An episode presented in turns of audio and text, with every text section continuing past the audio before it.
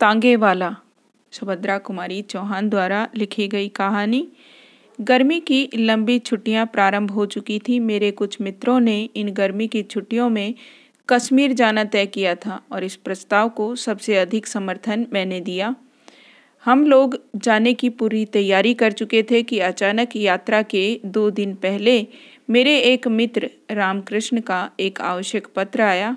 इस पत्र के अनुसार मुझे अपनी कश्मीर यात्रा स्थगित करनी पड़ी। मैं अपने मित्र से मिलने उसके गाँव की ओर चल पड़ा।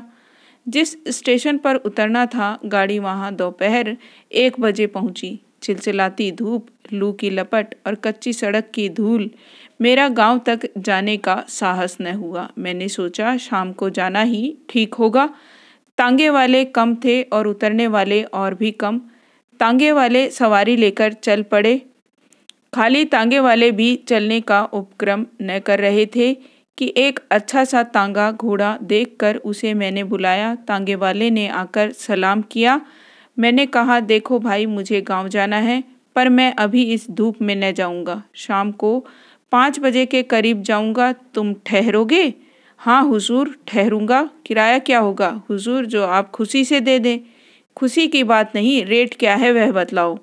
तेईस मील है ना हुजूर? आप दूसरों से पूछ लीजिए। पाँच रुपए पूरे तांगे के होते हैं।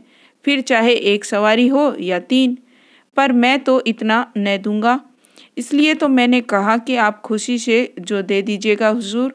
मैं उसे कुछ पैसे देकर वेटिंग रूम में चला गया। शाम के छः बजे हम लोग खा पीकर और खाने का कुछ सामान साथ लेकर गाँव की ओर रवाना हुए। वैसे तांगे वाला कहता था कि तेईस मील दो घंटे में खुशी से ले जा सकता है।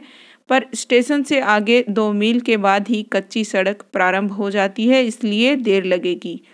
मोटे साहब से हम चार घंटे बाद गाँव पहुँचेंगे। स्टेशन की सीमा पार करते ही किसानों के साफ़ सुथरे लिपे पुते छोटे छोटे घर और हरे भरे खेत बड़े ही सुहावने जान पड़े। साथ भी न बज पाए थे कि पूर्ण चंद्र ग्रहण ने सहस्त्रों घड़े दूध पृथ्वी पर उड़ेल दिया। दिन की लू अब ठंडी हवा में परिवर्तित हो चुकी थी। हम इस सुहावने दृश्य को देखकर मैदान में पहुँचे। अब रास्ते में दोनों ओर खुली मैदान थे। दूर पर एक अधेड़ पेड़ निर्जन से ऐसा खड़ा था जैसे किसी की प्रतीक्षा कर रहा हो। मैंने सोचा, चांदनी रात की वह आभा एक साथी के अभाव में उतनी ही सुखदाई न हो सकेगी जितनी होनी चाहिए। मैंने तांगे वाले से पूछा, जो धीरे धीरे कुछ गुनगुना रहा था, कितने मील आ चुके हैं हम लोग? अभी हुजूर कुछ सात मील ही हो, हुए होंगे। और फिर वह ज़रा ज़ोर से गा उठा हम फिर से वतन अपना स्वाधीन बना लेंगे। मैंने ज़रा सतर्क होकर तांगे वाले की ओर देखा। खद्दर का कुर्ता और गांधी टोपी उसके सिर पर थी। मैंने सोचा, इसलिए तो यह स्वाधीनता के गीत गाता है। मैंने तांगे वाले से पूछा, कितने दिनों से तांगा हाँकते हो तांगे वाले? हुजूर, कोई पाँच साल हुए। किसी की नौकरी करने से यह अच्छा है, तबीयत हुई, जोता, न तबीयत हुई, बैठे रहे। किसी की ताबेदारी नहीं। अपने मन का राज है। सामने चलकर नदी थी। नदी का पुल पार करते ही तांगे वाले ने तांगा रोक दिया। बोला, हुजूर, यहाँ ज़रा आराम कर लीजिए। नदी का पानी बहुत साफ़ और मीठा है। कहते हैं कि सन सत्तावन के गद्दर में तात्या टोपे दुश्मनों की सेना को चीरते हुए यहीं से नदी के पार चला गया था। तात्या टोपे, मैंने मन में सोचा, इसे इतिहास की का भी कुछ ज्ञान है? तांगे वाला फिर बोला हाँ हुजूर तात्या टोपे। नदी के पार जाना चाहता था। फिरंगियों की सेना ने उसे चारों ओर से घेर लिया। फिर भी हुजूर वह इतना तेज, इतना फुर्तीला था कि चार पाँच बड़े बड़े फिरंगी अफसरों के सामने से निकल गया अपनी सेना समेत। और उसका कोई कुछ भी न कर सका। मुझे तांगे वाले के मुँह से इतिहास की कहानी बड़ी ही रोचक लगी।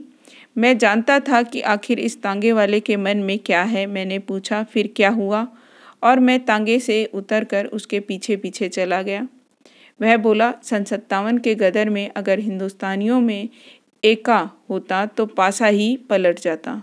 पर तकदीर और फूट जो न कराए सो थोड़ा। मौलवी अहमद शाह और तात्या टोपे सरीखे देशभक्त वीरों को भी हम में से धोखेबाज लोगों ने धोखा देकर दुश्मनों के हवाले कर दिया। खून खोल उठता है, हुजूर, यह बात सोचकर। मैंने पूछा, तुम पढ़े लिखे हो? तांगे वाला उत्साह के साथ बोला बहुत कम हुजूर हिंदी अच्छी तरह पढ़ लिख लेता हूँ। अंग्रेज़ी भी थोड़ी जानता हूँ, पर हुजूर जब से सत्तावन के गदर का इतिहास पढ़ा और यह जाना कि फिरंगी कैसे आए और कैसे फैल गए सारे हिंदुस्तान में यह जाना, तब से हुजूर बदले की भावना से रात दिन जलता रहता हूँ। सरकारी नौकरी इसलिए नहीं की। मेरा बाप डीसी की अर्दली में था। मुझे वह जगह मिल गई थी।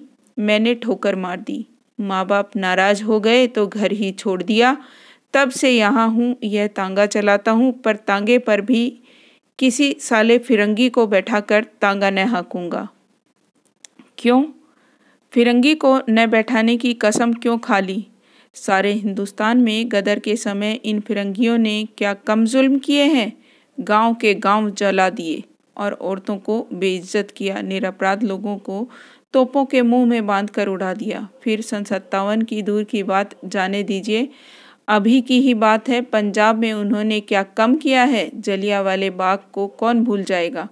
घाव ताज़ा है हुजूर, इन फिरंगियों को देखते ही उस पर नमक पड़ जाता है। इसलिए मैंने कसम खाई है, इन्हें तांगे पर कभी न बिठाऊँगा। मेरा मन इनसे बदला लेने के लिए बार बार उमड़ता है। इतने में हम नदी किनारे पहुँच गए।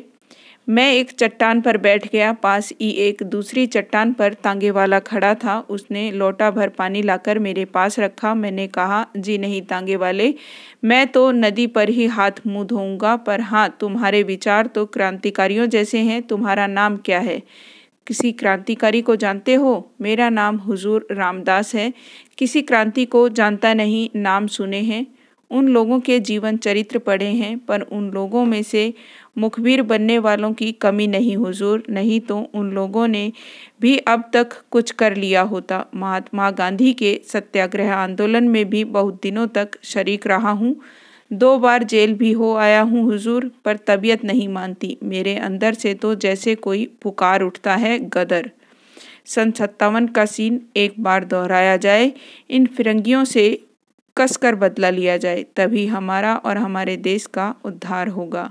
मैंने कहा, हम निहत्थे कैसे बदला ले सकते हैं? रामदास, सन सत्तावन की बात ही और थी। तब हमारे पास हथियार थे। अब तो हम लोग बिल्कुल पंगु कर दिए गए हैं। हुजूर, यही तो बात है तांगे वाला बोला।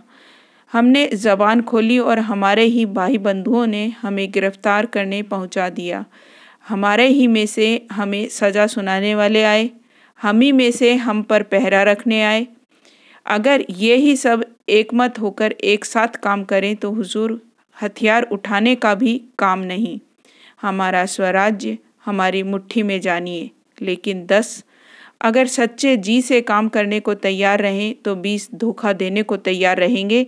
अगर हिंदुस्तानियों में एका हो ही होता तो क्या मुट्ठी भर विदेशी हम पर शासन कर सकते? तांगे वाले ने एक दीर्घ सांस ली और हम दोनों उठकर नदी में हाथ मुँह धोने लगे। इसी समय बड़े ही करुण स्वर में किसी के गाने की आवाज़ आई। हम गरीबों का खुदा नींद में सोया होगा, हम गरीबों का। थोड़ी देर बाद किधर से गाने की आवाज़ आई थी, उधर से बिलक बिलक कर रोने की आवाज़ आने लगी। मैं चौंक कर देखने लगा, तांगे वाले ने बताया, हुजूर एक पगली है कभी कभी इधर दिख जाती है और अक्सर रात के समय गाती है, कभी रोती है, कभी हंसती है। कहते हैं, सन सत्तावन के गदर के समय सम्राट बहादुर शाह को जब कैद किया था और उनके शहजादों को मार डाला था, तब उनके महल में कुछ बेग में कीमती जेवर इत्यादि छीन लेने के बाद दर दर फिरने के लिए छोड़ दी गई थी। यह पगली उन्हीं में से कोई है। फटे कपड़े पर इस गरीबी में भी हुजूर, उसकी चाल, चितवन, बातचीत सब शाही ढंग का है। वह मामूली औरत नहीं जान पड़ती। मैंने तांगे वाले से कहा, तुम उस स्त्री को बुलाओ, मैं उससे बात करूँगा। तांगे वाला बोला, वह किसी से नहीं बोलती हुजूर, न किसी की तरफ़ देखती है, कहाँ रहती है, क्या खाती पीती है, कोई नहीं जानता। कभी कभी यही नदी किनारे दिख जाती है, न जाने कितने वर्षों से इसी तरह गाती है, रोती है, हंसती है, पर आज तक कोई उससे बात नहीं कर सका। मैं आश्चर्य में था। खैर, खाना खाकर हाथ मुँह धोकर हम लोग फिर तांगे पर आए। तांगे वाला न जाने कितनी बातें मुझे बतला चला। शुरू शुरू में तांगे पर बैठकर मैंने एक साथी के अभाव का अनुभव किया था, किंतु ये तेईस मील कब खत्म हो गए, मैं जान भी न पाया। गाँव में पहुंचकर जब तांगे वाले ने मुझसे पूछा, यही गाँव है जिसके मकान पर चलना है? तब मैंने जाना कि तेईस मील की यात्रा समाप्त हो गई है।